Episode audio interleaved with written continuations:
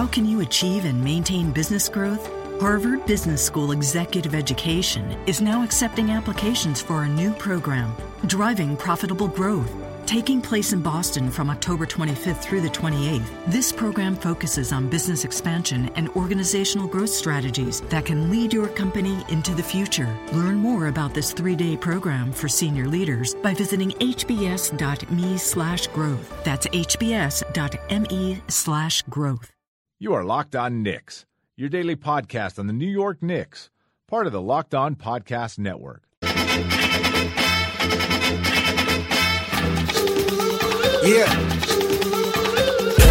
my city and vibe, yeah, let me take my time.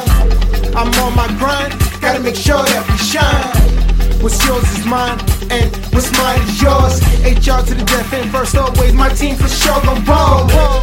Can't fall off, gotta family support, gotta make sure we succeed and reach our dream that lived through me. I'm about to take on, yeah, and it's no days off. In this game, trust I play hard, my team filled up. Hello, and welcome to the Locked On Knicks podcast. This is episode 92. I am your host, Jared Dubin.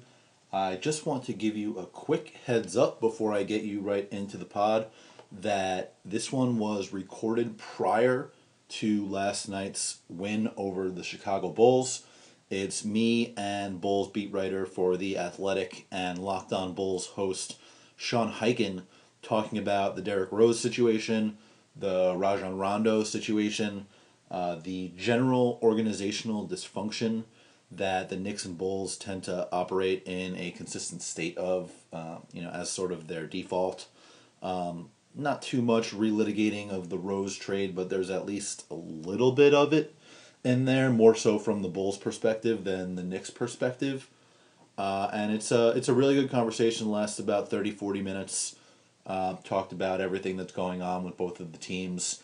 Obviously, the Knicks came out and wound up winning that game. Bulls didn't have Jimmy Butler, but the Knicks didn't have Kristaps Porzingis, so it was good to see them come out and actually play really well, particularly Rose and Noah, who, Rose got to the basket, as well or better than he did during the game against Philly, and Noah had one of his better games of the season as well. It's been nice to see Rose really bounce back since that strange day where he went missing. And so let's get you to that conversation with me and Sean. Enjoy. All right, and we are live from Jared's apartment. Yeah, we are. There's a first time for everything. This is my first live episode with somebody in the room. Is it really? Yeah, it's usually just me on the phone or me by myself. Or Skype or something. Skype, whatever it is. So, it's going to be an interesting experience. We've got a fancy microphone. This is great. Yeah, I've got a whole rig that I keep in my bag. Over the month since we've been doing this Locked On thing, I've kind of figured out a system that works, and I'm able to actually take it on the road. I actually have a different one at home. Oh, really? So yeah. This is like, I got to get this for myself. Yeah, maybe I'm just going to keep it. I'll send you. I'm going to kick you out, keep the microphone, and just record the podcast by myself. I'll send you the Amazon link. Maybe Locke can expense it or something. Depending on how expensive it is, I'll just get it myself. Worth a shot. Awesome. Worth a shot. So tonight's going to be interesting. There's some stuff going on with both the Bulls and the Knicks right now. There's stuff going on with the Bulls and the Knicks? Yeah, Denzel Valentine is getting some playing time. Yeah. Ron Baker getting some playing time. Ron Baker got some playing time. Kyle O'Quinn grabbing some rebounds. Yeah, good for him. This is great. Lance Thomas is back from injury. Mindaugas Kuzminskas is a fan favorite. What else is going on? I love that. By the way, I love that Zach Lowe always calls him Mindaugas Fletcher. I didn't even notice that Zach's been doing that. Yeah, I think maybe he just said it once on a podcast, but that's one of the funniest things. I still call him the Mindy Project. I like that a lot. And I feel like it was a few weeks ago. I rarely notice the actual name of who follows me on Twitter, but one of them... Does Mindy Kaling follow you? The Mindy Project show account follows me, which I feel like is somehow that they found out that I'm calling him the Mindy Project. But Mindy Kaling herself doesn't actually follow you. I don't know. I would have to check. I know the show follows me, which I feel like has to be because I've been calling him that. She probably has seen your tweets, which is all there really matters. Of course. Yeah. I don't know why anyone would want to see my tweets, but, maybe they have.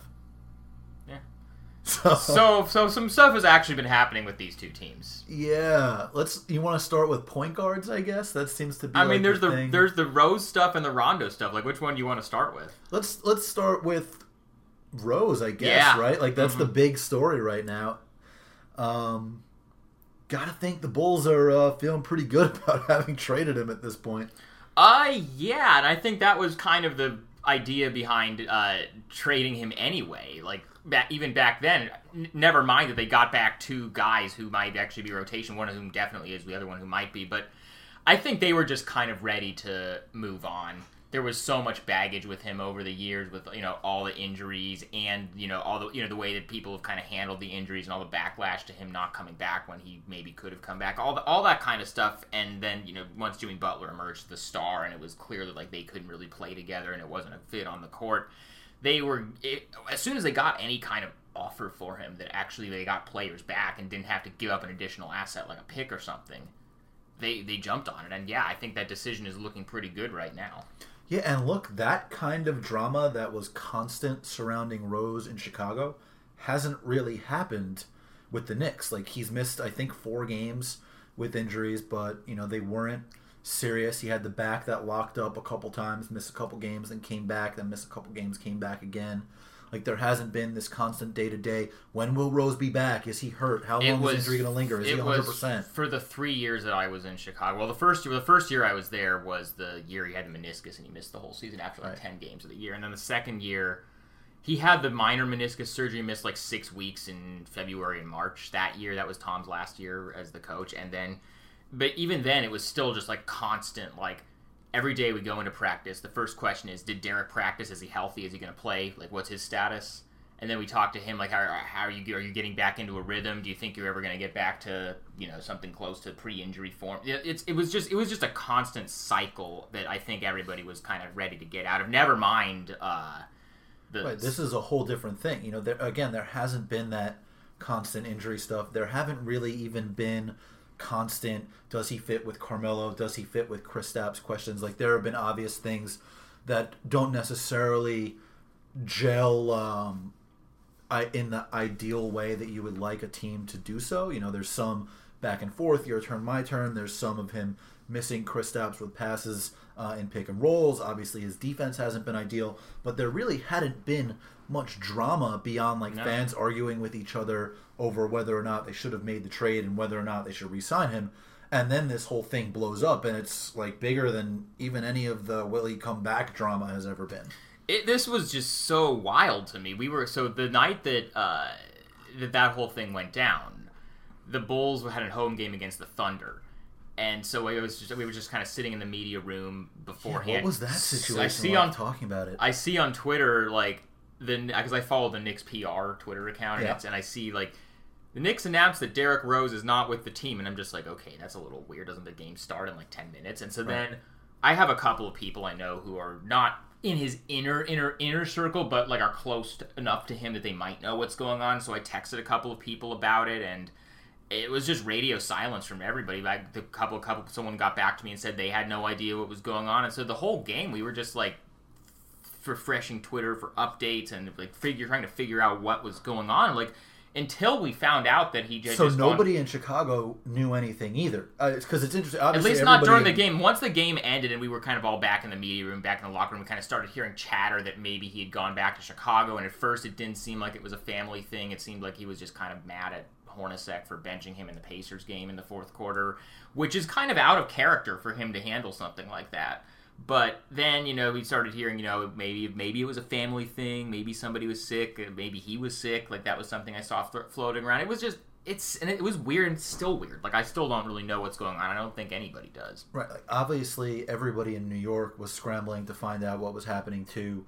And I know, like, reports were leaking out about, what might be happening at several points throughout the night.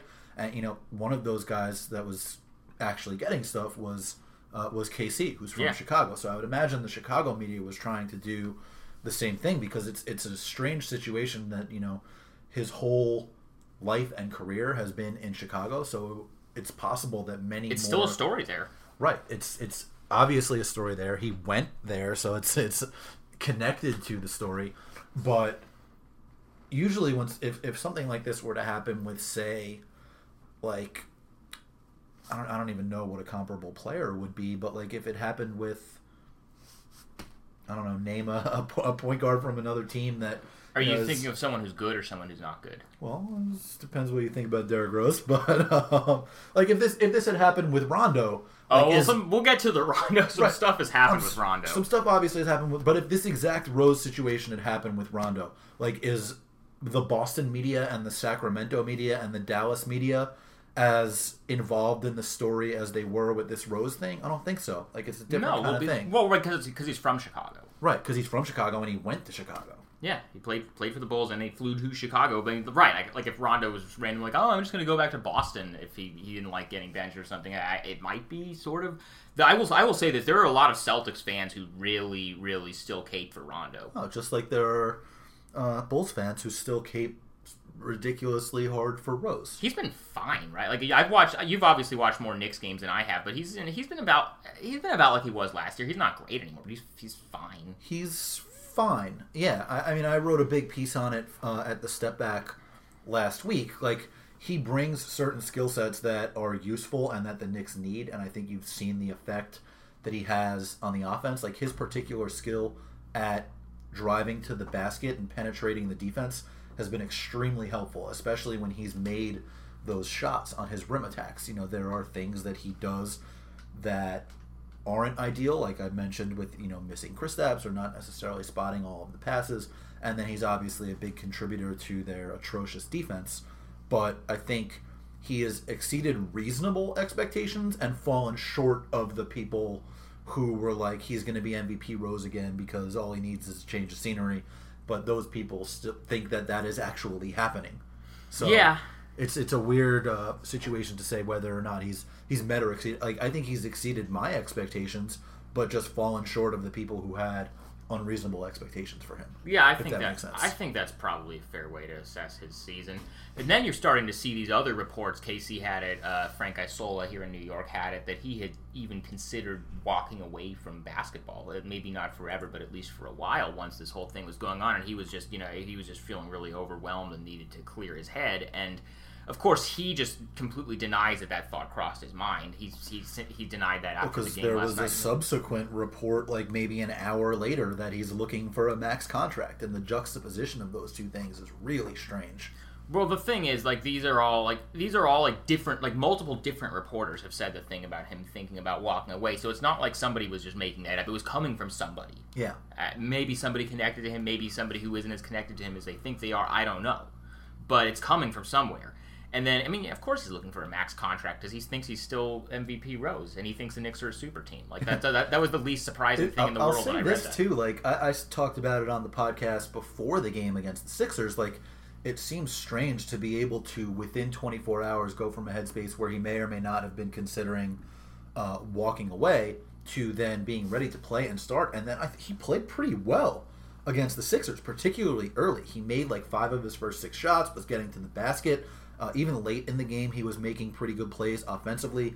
He made the basket on a really, really nice drive to put them up by 3, and then he created that last shot from Kristaps that led to the TJ McConnell game winner on a really nice drive, and he did his classic Derrick Rose jump in the air, and he doesn't know where he's going to pass yet. Right. But he wound up finding a good pass anyway, and it created a wide-open corner 3 for the best shooter on the team. Like, so he made plays early, and he made plays late, and it's pretty incredible that he was able to be apparently in a headspace where he was thinking about walking away for a while to then come back and less than 24 hours later play well. He's a unique dude. He's somebody who doesn't keep a lot of people around him, and he sort of lives in his own bubble, and he has for years and years, even before the injuries. But so I don't really know how he got into that mindset, but you know, it's certainly interesting. Yeah, and look, the weirdest thing about it, as I've mentioned now on every podcast where I talk about this, is that nobody knew anything for hours in 2017, which is just we legitimately thought that, like, is he missing? Is he okay? Like, did something happen to him? Sent somebody to his apartment. We're just like, what? Like what is going on? Like, this could end badly, and obviously he's fine and he's back with the team and stuff, but it's still like one of the weirdest NBA stories I can remember. Yeah, I mean, look, I'd say slightly weirder than whatever's going on with Rajon Rondo right now. Oh, yeah, good segue. Yeah, well, that's what I'm here for. I'm the segue guy. Yeah, so the Rondo stuff has gotten a little bit more interesting in the last week or so, because you know, after so December 30th, they have the game where they lose to the Pacers. He's in minus 20 in the first half, doesn't play in the second half. The next night he's benched, they lose to Milwaukee, and then he just kind of stays out of the rotation. You know, Michael Carter-Williams is starting, Jerian Grant is getting those backup minutes, speaking of ex-Knicks. And then the game against the Wizards a couple days ago, Jimmy Butler is sick, because obviously he tried to play in the game against the Thunder, wasn't really able to. He was sick. Wade had a scheduled rest day since it was the second half of a back-to-back. Niko Mirotić was sick also, so he stayed in Chicago. And so, like, Rondo, I mean, Hoiberg basically had no choice but to put Rondo in, and so he put him in, and he still started MCW at point guard, but he put him in as the sixth man. He was the first guy off the bench, and basically was running the second unit. And then this morning at shoot-around, which I was at, Fred said that he sees Rondo, at least in the short term, as the leader of the second unit. To go from starting to like several DNP CDs in a row to he's the leader of the second unit is a pretty crazy ride. Like, yeah, and Rondo's been on quite a crazy ride over the last few years. Like, you know, you had basically since the ACL injury, right, he's been like you don't know where you didn't. He was on that rebuilding, like that first year of the Brad Stevens team, where you didn't know how he was going to fit in, and then he gets traded to Dallas, and that's obviously a disaster. And he gets traded to, or he signs with Sacramento, and that's like that organization is a total mess. Obviously, yeah, even that transition though, like so apparently wasn't getting along great with Stevens, goes to Dallas, actually plays like fairly well for a while, and helps their defense a little bit from where it was before, and then they have the whole strange. Whatever the hell happened when they were in the playoffs and, like, phantom injury and he gets sent away. And they vote to not give him the playoff shares. Right, which was like, you gotta really screw up to not get a playoff share from a team. Like, they'll give it to pretty much anybody. Then, obviously, last year, like, Sacramento, it's a similar situation to Rose where, like, Rondo led the league in assists last year, so he was like, I'm back. I'm great. I'm a starting point guard. I'm an elite point guard again. Right. I led the league in assists, and that's what he thinks. And this whole thing with the Bulls has been like, I didn't come here for this. Like, I came here to run the show. And, like, I think it's been proven over the last, like, 4 years or so, Rondo running the show is not a desirable thing for the team, for any team. No, it's not. And I think the Bulls are kind of the last team that's figured that out. And I'm really interested to see where this goes going forward because so before and Cody and I talked about this on our podcast a couple days ago, but Rondo talked to reporters in Washington before that game, and he just basically torched the organization and the coaching staff for how they've handled this and said that like he's been told he needs to be saved from himself and that he is totally confused about what's going on. Didn't he say that was bullshit? Yes, he did. He did, in fact, say that. And then he like... You know, he looked okay in that next game after they came out, but like the whole thing is weird because if you would ask me a week ago, I would have said Rondo is not going to be on the Bulls roster on March 1st. Yeah, and that's certainly what it seemed like. Because I would have just you know the conventional wisdom was just sort of like okay, they're going to hang on to him. He's going to be a professional about it. And he has been, to his credit. He really, like, during that stretch where he wasn't playing, he really was good about it and handling it well and didn't, you know, make it a problem or a distraction in the locker room or anything like that. And he was still, you know, supportive of the young guys and all that kind of stuff. But so we were thinking, okay, you know, he's going to, you know, play nice about it. They're going to hang on to him until the deadline in case maybe another team's point guard gets injured and they get desperate and they trade for him. And then once that doesn't happen, they're going to just buy him out. That's what I thought was going to happen. But now that he's back in the rotation, and obviously tonight, we're recording this a few hours before the game against the Knicks, Jimmy Butler is still sick. He is still... Right, he didn't even come to New York, He is still in Chicago. So Rondo is going to play again tonight, and if Rondo plays relatively well again tonight, this might just... Most point guards do against the Knicks. Right, there's that. That's definitely an important thing to talk about. Yeah, but... Plus it's national TV Rondo. Right, it's national TV Rondo, yeah. I mean, all that stuff is in play, but so if he keeps playing well, then he's going to stay in the rotation, and then this is going to be like an ongoing thing, and it's going to be interesting. Yeah, I mean, look, it was a strange situation, him winding up there to begin with. Well, you can sort of see where it happened, because when they traded Rose to the Knicks, the next day was draft day, and they had, you know, a few Jimmy Butler trade scenarios that they were talking about. They decided not to trade Jimmy. And if they had traded Jimmy, they would have been like, okay, we're just going to completely blow this up and start from scratch, and then we'll, you know, just play all young guys. Right. Once they decided not to do that, they were like, okay, now we're going to be competitive. And so once you're going to be competitive, you don't want to just throw Jerian Grant out there as your starting point guard, because he didn't really play that much at all last year with the Knicks. I don't think they thought he was... I think, as we mentioned, though, if you're going to be competitive, you don't necessarily want to throw Rajon Rondo out there. But if you look at what their options were in free agency, Mike Conley was never going to leave Memphis. Jeremy Lin got his deal done with Brooklyn pretty quickly. So other than that, it was like, okay, we need a name, we need a veteran point guard, and Rondo. Well, meanwhile, is looking. They didn't need a name. Like, well, if to us as rational people, they didn't need a name, but to the Bulls front office, they looked around and said, okay, we're going to be competitive. We need a veteran point guard. I would imagine if they knew that they were going to get Wade, they might not have done. They would have been like, okay, we can play Jerian Grant next to Dwayne Wade. Right. That's the other thing. The Wade thing just kind of fell into their laps out of nowhere. I think it was not until July 5th or July 6th that they started getting... And then the Carter-Williams thing later on, too. Like, I think they might have been fine going with those two guys if they had known that they were going to get Wade at the start of the offseason. Right, well, which they didn't, because I think it wasn't until July 5th, July 6th that they started really getting indications from Wade's people that he wasn't just using these other teams for leverage, and he actually would seriously consider leaving Miami, which was a shock to everybody. Nobody thought Wade was leaving. I was at dinner when the Wade signing actually happened, and I got a notification about it, and I was like, this has to be, like, fake.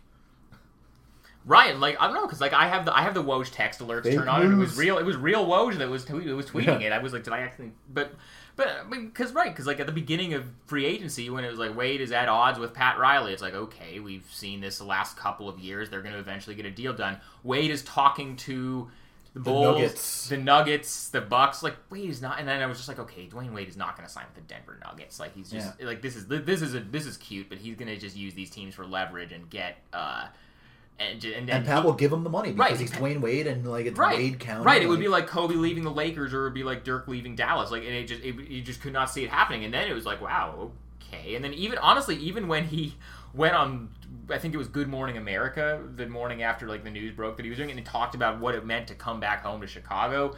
It still didn't really feel real, and it didn't even become official until later in the summer when. Because he couldn't really come in and sign the contract and do the press conference for most of July because he and Gabrielle were doing their tour of China that they do every summer where they have all these different endorsements there that they were doing and all that stuff with his foundation.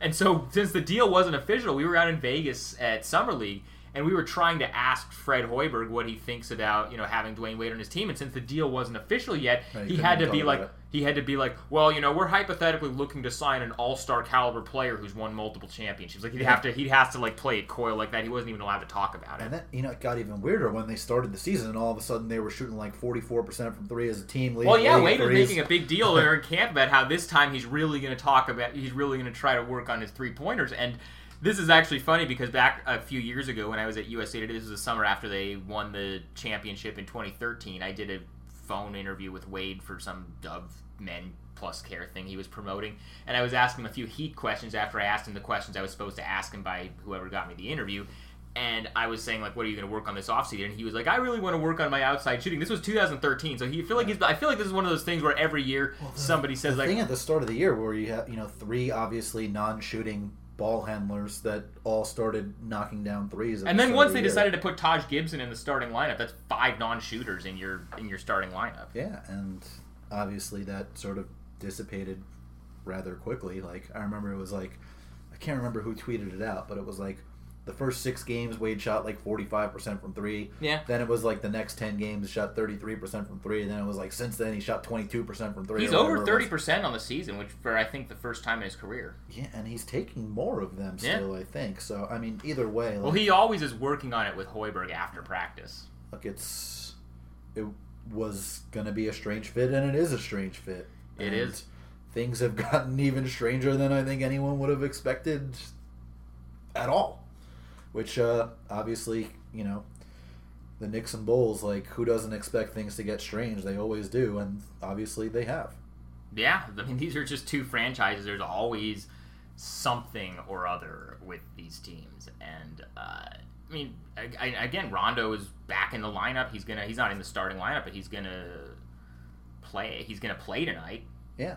And, look, we've talked about this on other podcasts before, the difference between Knicks organizational dysfunction and Bulls organizational dysfunction.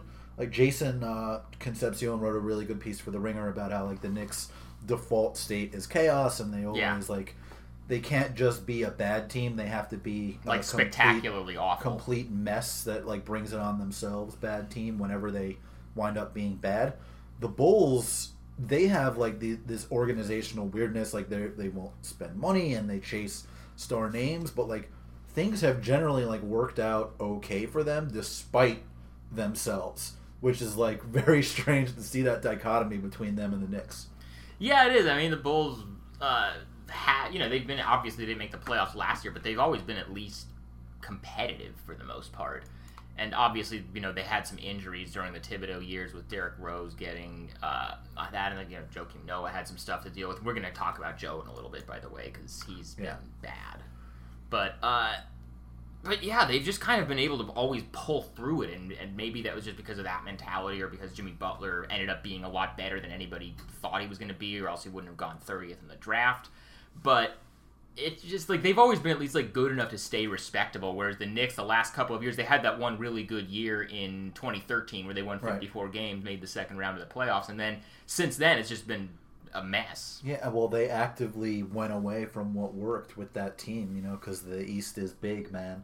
But, I mean, look, it's, you know, there's been 15 years of, like, every time the Knicks look like they're moving in the right direction, they tend to just, again, like I said, like Jason wrote and, like, several people have talked about, it's like people talk about teams regressing to the mean or players regressing to the mean when they're performing above or below expectations. They tend to go back to what you think they are. For the Knicks, regressing to the mean tends to mean regressing towards outright chaos. And they've lost 9 of 10. And they've lost 9 of 10. A couple weeks ago, it was like, oh, this team actually looked better than expected. Right. Like, they might be a playoff team. They've lost 9 of 10, and they had a player literally go AWOL, and nobody knew anything for hours, and you know, Carmelo has been talking the last couple days, like, they can't let things spiral out of control. And, you know, then they come and blow a 17-point lead to the Sixers. Like, if they lose to the Bulls on national TV tonight, and, well, you know, by the time this podcast goes up, I would imagine people will know whether that happened. But if they lose to the Bulls, like, Rose's former team at home and Noah's former team, and, like, if they lose to the Bulls and, like, Rose doesn't play well and Robin Lopez outplays Noah and Jerian Grant comes out and puts up, like, 15 points or somehow, like, things are going to get disastrous around here if that happens. Yeah, they are. And on the flip side, like, if the Bulls lose this game... Right. The Bulls are in weird chaos, too. The Bulls have been in weird chaos. Like, I mean, I know the Bulls... I mean, the Bulls will probably get a little bit of a pass because Jimmy Butler isn't going to be playing, but, like... Just because of the history with Rose and Noah and this being in New York and it being on national TV, and they're just kind of treading water right now anyway. They're, I believe, one game below 500. The Bulls, yeah, they're 19-20. The Knicks are 17-21. Yeah, so like they fall a couple games, and Cody and I always argue about this, about whether they're going to make the playoffs. I always say that as long as they stay around 500 and maybe fall 1 or 2 games below 500, that'll probably be enough to get them in. But if they fall 3 or 4 or 5 games below 500, I don't have the confidence that they're going to be able to go on a run and get out of that hole. So I feel like they need to just kind of stay where they are, stay around 500, and then they'll be okay, whereas the Knicks are in a little bit of a hole now. Yeah, I mean, that's what happens when you lose 9 of 10, and like even when they were 14-10 at the start of the year, their point differential suggested they should have been 10-14. Right. So this kind of backslide was always probably coming, but they also now can sort of fatten up on an easier schedule than they've played over the last few months. So even like while they're in this tailspin, first of all, they're not that far back of a playoff spot right now. Second of all, it doesn't take that much to get them right back into position, not necessarily where they were before, because there's several teams playing better than they were earlier in the season because of health or just improved player or whatever it is. But like, you know, I just did the podcast with Waz, like, is this rock bottom? We both said no, it can obviously get much worse. But it can also very quickly turn around to where it's like, oh, remember that weird Derrick Rose thing that happened? By the way, and the Knicks are now a game over 500, and they're like the 6th seed. Right. I mean, it's really possible, and that's just kind of the beauty of the Eastern Conference is outside of Cleveland and Toronto, and I think Boston has kind of separated themselves a little bit since they've gotten everybody healthy. There's really, it's just like depending on who's healthy at any given point or who goes on a run at any given point, like there's so little separation between any of the rest of those teams. And that's sort of what people expected before the season. They were like, you know, it's Cleveland, then it's Toronto and Boston, and then there's like 10 teams that can finish in any order, and nobody would be surprised. Orlando's like not completely out of it. Right. Which is crazy, because I don't think Orlando's good at all. Washington, Charlotte, like people thought, I think, that Miami would be in that group of teams, and they really haven't been. Oh, the Heat are bad. But, you know, everybody else that people expected to be in that sort of morass of teams is within what? Like, you look at it, and, you know, Detroit, the Hawks, the Pacers, the Bucks, the Hornets, the Wizards. The Bucks are a team that's a lot better than I think a lot of people thought they would be. Although I was, I'll take credit, I was high on the Bucks compared to other people, but if you look at, you know, Atlanta, Indiana, Milwaukee, Charlotte, Washington, Chicago, Detroit, and the Knicks, all of those teams are within 5 games of each other. And then when Atlanta traded Korver the other day, and it seemed like they were going to trade Millsap, I thought they were going to blow it up, and then they were going to fall. But honestly, even if they trade Millsap, like these groups are still clustered together. They probably still won't fall out of it. They're 7 games ahead of the Bulls, or whatever it is, or. Actually, no, I guess not. They're 3.5 games ahead of the Bulls, who are now on the outside looking. And basically, it looks like it's going to take around just stay at. If you're at 500, I think that's going to be enough to get you in. Yeah, I mean, look, the Wizards are at 500 now, and they're in the 8th seed, but they are playing better lately, so they could, you know, push a little bit up further than that, and that would have the 8th seed. You know, you might need 44, 45 wins if they start playing better than they have. Over the early part of the season, but you know, you have all these teams. Like if you start with Indiana and go down to Detroit, that's 5 through 10, all within like a couple games over under 500. The Knicks now are, you know, 5 games under 17 and 22. So it's like, I mean, who knows? Nah. It's very, very strange stuff as usual with these two teams. Yeah. And who knows what's gonna happen. Like, that's something I talked about with Waz too. Like, I would not be surprised if they lost 10 more of their next 12, and I would not be surprised if they won like 8 of their next 12. Like, there's absolutely no bearing on what's happened and what will happen. It just, there's no connection. Right, and then, you know, the Bulls have this big road trip coming up at the beginning of February where they go, you know, Oklahoma City, Houston, Golden State is on that road trip. That's like, the circus trip. No, right? The circus trip is the one back in November. Oh, right. They have another one. I think it's like Disney on Ice or something. That's... Yeah. And look, the Bulls, I mean, there's no connection for them either. Like, no. Guys flitting in and out of the rotation. They looked great the first 2 weeks of the season. Yeah, I mean, obviously... You would assume they'll play better when Jimmy Butler gets back, whenever that is.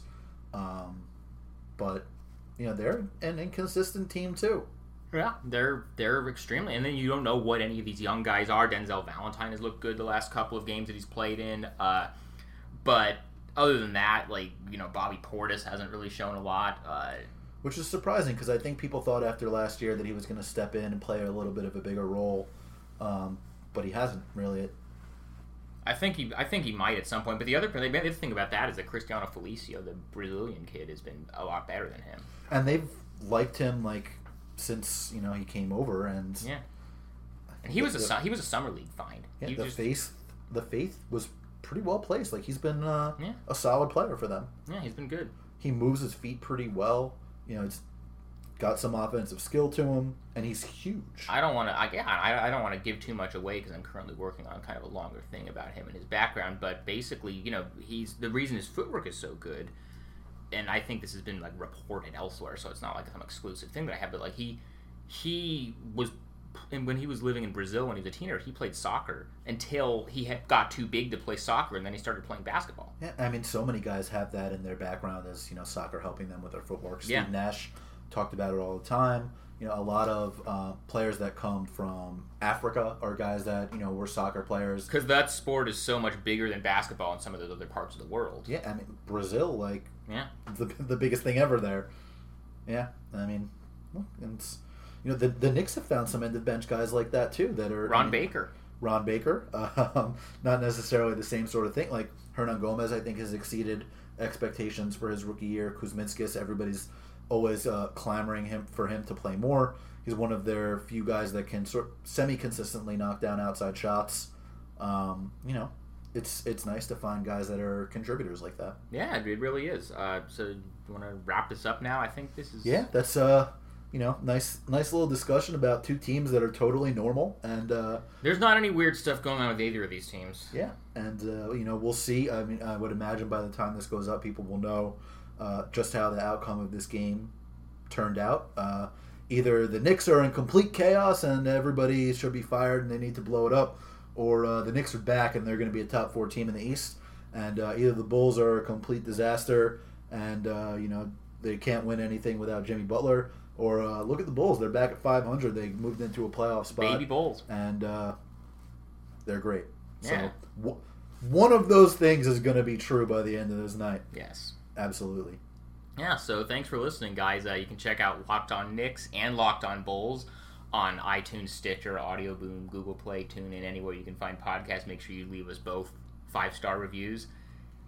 Subscribe, tell your friends to subscribe. Check out the other podcasts in the Locked On Podcast Network as well. The NFL playoffs are going on. If your team is in the playoffs, you'll want to listen to that. If your team is not in the playoffs, you want to listen as they get ready for the draft. Yeah, the Giants, Jets, and Bears are all none of those teams are in the playoffs. Giants obviously had a better season than either the Jets or the Bears, but hey, the Jets and the Bears have high draft picks. You can you know, set your sights on some college football stars that will be picked pretty early in the draft there.